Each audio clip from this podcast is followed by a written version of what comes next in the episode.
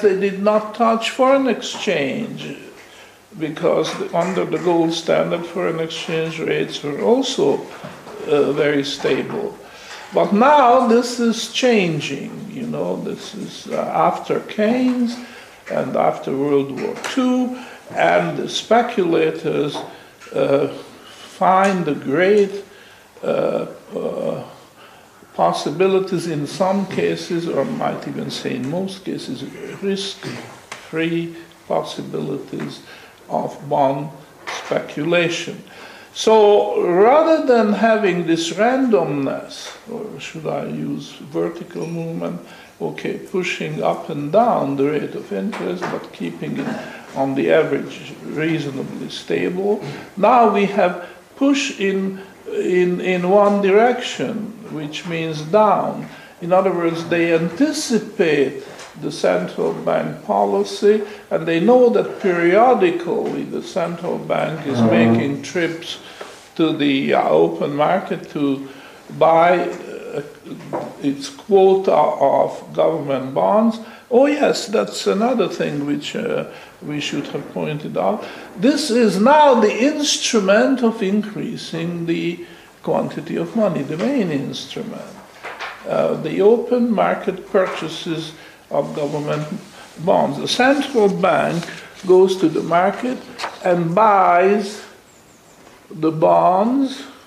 It's uh, usually the banks which own these bonds, and then they sell it to the uh, central bank, and the central bank pays, uh, as they say, out of thin air, the uh, uh, with a check drawn on itself. This check will fatten the deposits of the uh, member banks, and then the member banks will uh, start scrambling. They have too much cash and they want to put this cash to use, so they are going to make loans. And this is, this is highly inflationary.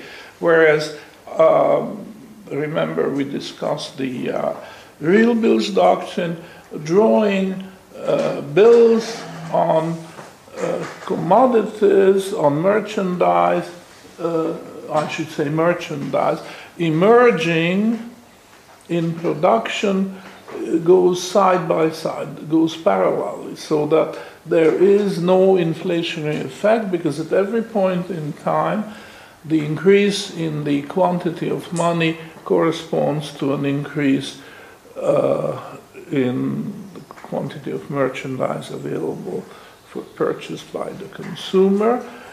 Uh, or at least it's closer to the time when it becomes mature and saleable and ready for consumption. So this is now a brand new game, something which hasn't been experienced before, and uh, therefore uh, it is something of very great importance for, for the theoretician to study.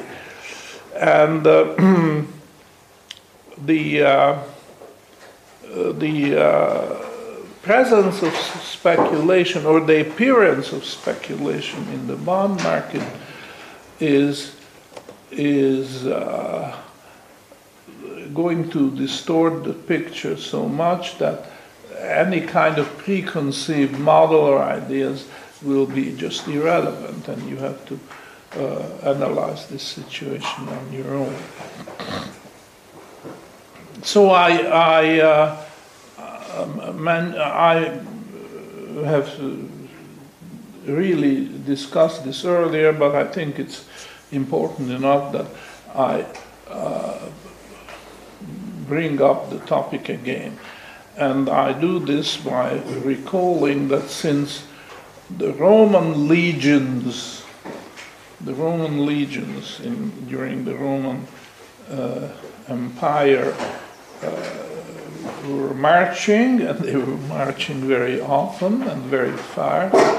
There was uh, the manuals which the commanders of these legions had to follow, had a, a very uh, important interdiction, very important. Uh, uh, would be another word for interdiction in English? Standing order. Standing order. Standing order, that's correct. Thank you. Standing order is that if the legion is crossing a bridge, then they must not uh, keep uh, in, Mar- Marching in lockstep. in lockstep. Yeah, this was banned. The interdiction referred to that, when a bridge is being crossed, they must not uh, march in lockstep. So there was a, an order, verbal order, which meant that they should just walk as uh, without this lockstep. Now, why why was this uh, uh, put in the manuals, and why was this enforced uh, so rigorously? Because experience showed. Somebody may want to finish my sentence. You can induce. That's right, uh, Rudy, please. The Resonance. pounding, the pounding of feet, if they are simultaneous, then they could. They create resonance that runs away, and the bridge collapses. That's right. Now it doesn't always happen because you assume that the uh, the uh, bridge has its own uh, uh, resonating frequency. Frequency. But it doesn't have to be exactly that frequency, it could be a harmonic, which is a multiple. So there was a wide range of different frequencies. Of course, they didn't know which one it is, but they had to avoid that occurrence. And therefore, the thing was that the pounding of feet had to be random. It could not be like that because the uh, outcome could be the collapse of the bridge and of course the loss of the or at least part very serious damage to the uh, to the legionaries so this uh, this is since roman times and this is very well known. And every bridge construction uh, since roman times took this into uh, consideration that they uh, try to estimate what this uh, resonance frequency is and put it outside of the range of uh, any, even if by accident, say a dozen people cross the bridge and by accident they move in lockstep, they have to avoid this because the same disaster could, could happen. Well, bridge uh, engineers who were designing bridges learned their lesson very well.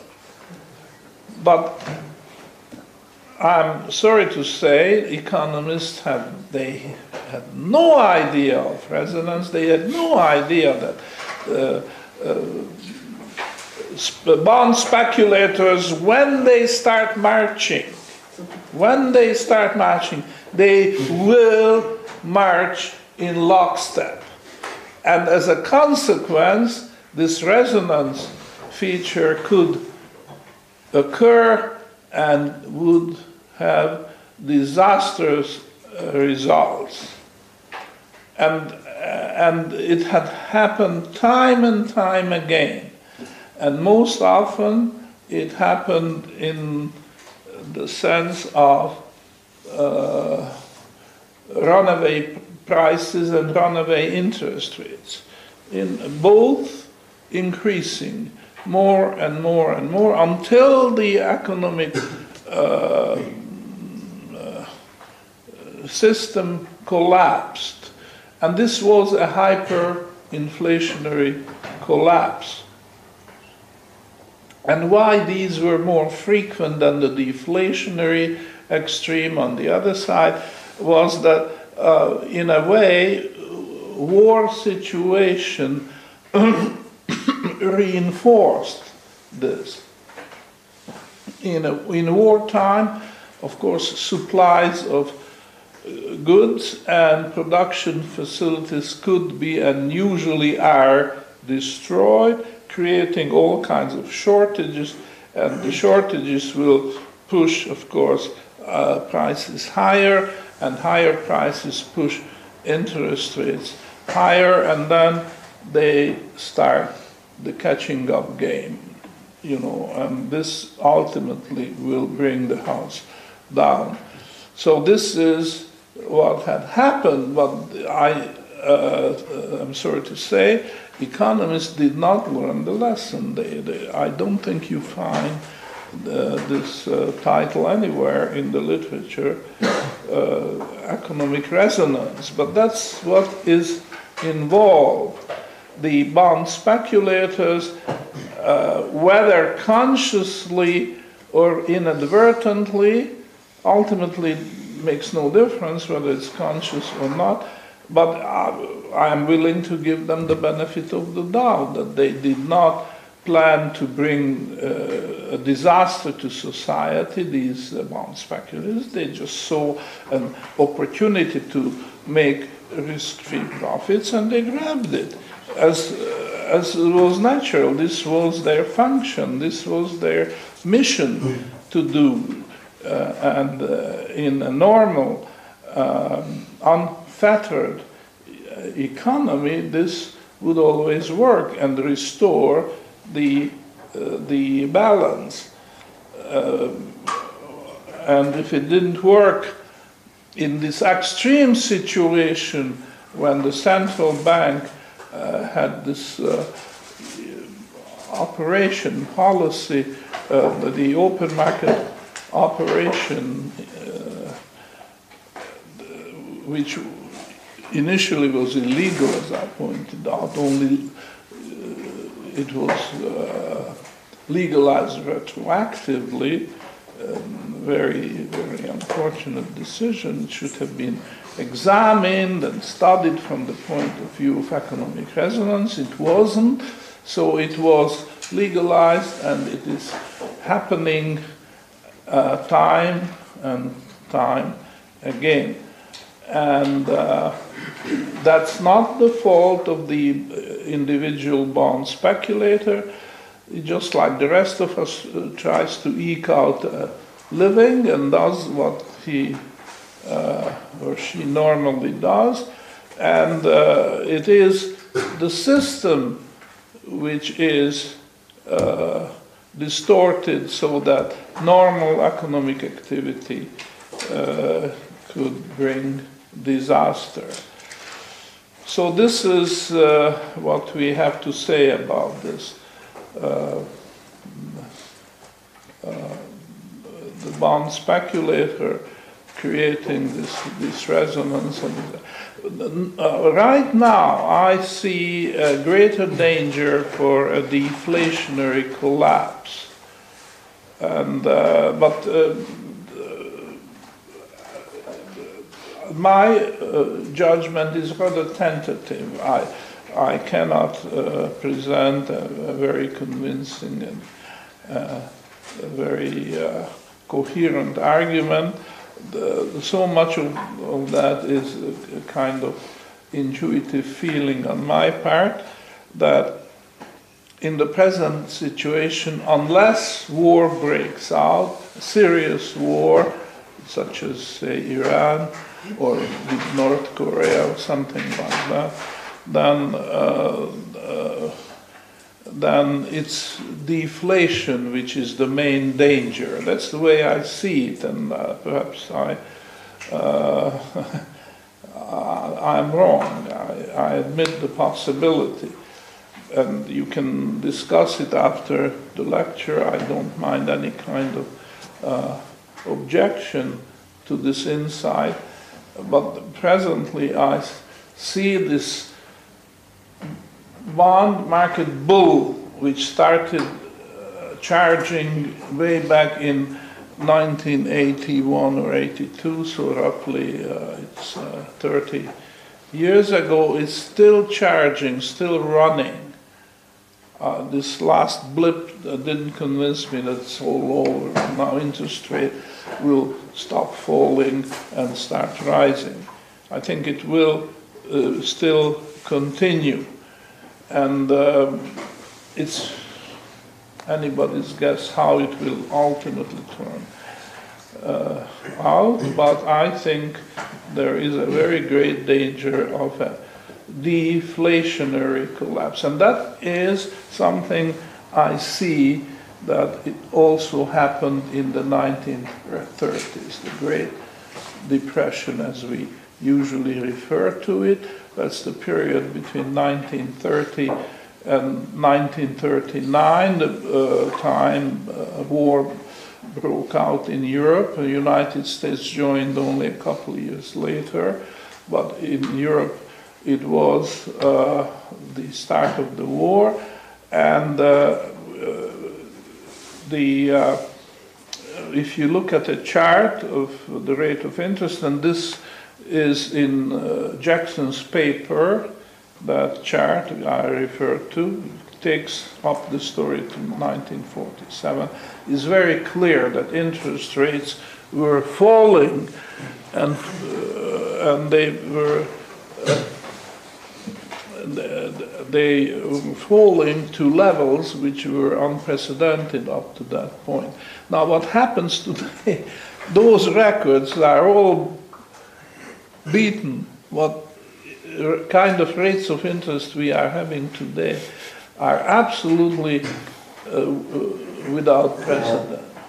You know, zero or 0.25, or in Japan it's, it's uh, uh, even lower. And in uh, Europe they tried, not terribly successfully, to keep interest rates higher. But you see, this is a very competitive field.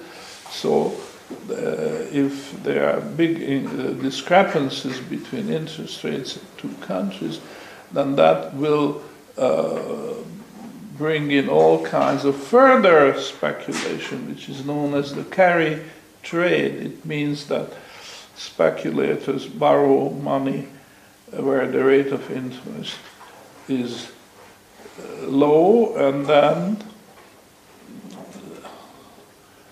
uh, lend money where the rate of interest is high. So this is a kind of bond arbitrage and uh, very, very tempting. And of course, when the extreme is reached, then all these trades will have to be reversed, reversed at the same time.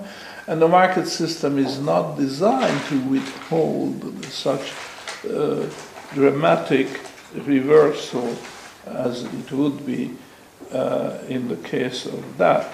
So the uh, danger is there. And uh, and it seems to me that the managers of the dollar, the managers of the euro, the managers of other paper currencies just do not understand what is going on. What we are talking about would be completely uh, alien to their thinking.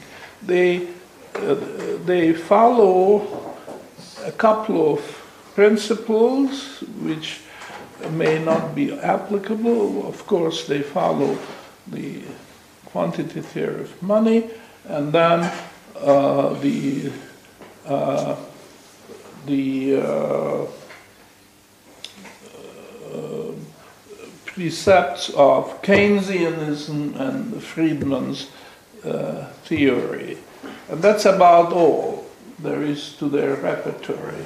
That's not uh, sufficient by far to understand and analyze the situation we find ourselves. Is highly uh, non-linear resonance. It's a highly non-linear uh, phenomenon, but very important as, as we know. So uh, the uh, immediate outlook is not uh, favorable. Uh, there is not much reason for optimism. These guys not only fight because they uh, do not want their reputation to suffer uh, bad setback, but they also want to keep power. They have uh, literally infinite power. The power to print money is an infinite power. This is certainly a power which uh, is not in consonance with the US Constitution, which uh, speaks about limited government power, limited power for any anybody. Unlimited power is, of course, unlimited corruption, and uh, and uh, that's what we have. Uh, unlimited power breeds, as it were, unlimited corruption. So uh, there is no hope that uh, these guys, Bernanke included, would change his mind, say, "Oh, I'm sorry, we made a mistake." By the way, he did this once. Perhaps you recall that when Milton Friedman his uh, 90th birthday, birthday was celebrated, there was a party, and uh, a lot of people were invited in uh, government, central bank, and also academia. Uh, now, Bernanke at that time was not yet uh, in the Fed, and he was not even, I think, an advisor to the president. He was not a member, I, I think, but he was the chairman of the Department of Economics at Princeton University, which is one of the more prestigious uh, uh, universities in the United States. I might even say the most important when it comes to uh, uh economics. Certainly, ma- mathematics, Princeton just no question that is tops. Uh, but I, I, guess it's the same. They have this magnificent Woodrow Wilson uh, building, beautiful uh, high-rise building, white marble outside. And so, anyhow, Bernanke was the head of the department. By the way, Paul Krugman was a member of that department at the same time. Now, anyhow, to make the long story short, uh, Bernanke was at this birthday party. Uh, Milton Friedman is 90 years old, and there was congratulations and all that. And uh, Bernanke made a speech, and in this speech, uh, he said something to this effect that you have criticized us. Uh, oh, I'm sorry. Perhaps I will. Uh, he was already. He was in the Fed. He was already in the. He was in the Fed. Yeah, because he talked about us. You saying to Milton Friedman, you have criticized us, meaning the Fed, that uh, we have in the 1930s made the money supply collapse by not pumping more money into the system, as your theory would have suggested. And we humbly accept belatedly your criticism and we make a promise that we'll never ever do it again. And this was a solemn promise, and he, he lived up to it, and we are suffering from it ever since. So uh, I would say uh, Bernanke is fully capable of apologizing or admitting his past mistakes. But don't bet the family farm on this that he will apologize for this type of mistake of printing too much money. He is ready to apologize any number of times that he has printed too little, but never too much. And that's what's happening because now they are right now they are thinking about inventing a new name because the uh, name quantitative easing number one quantitative easing number two has got worn it's threadbare it's just So they have to find a new name, and then bingo, let the printing presses work overtime and full steam ahead. I, I, but it's not doing what it's supposed to do.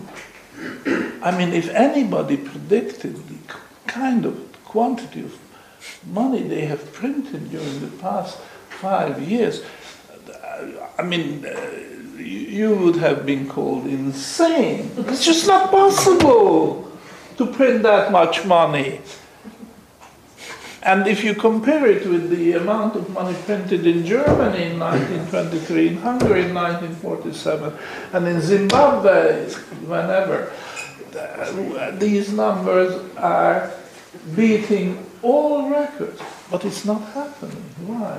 What- Well, I think we have the answer, but uh, unfortunately our time is up, so I'm not going to continue, but you can finish the story on your own.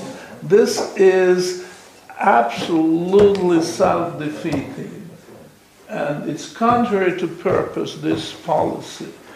And it is because they completely ignore the phenomenon of bond speculation.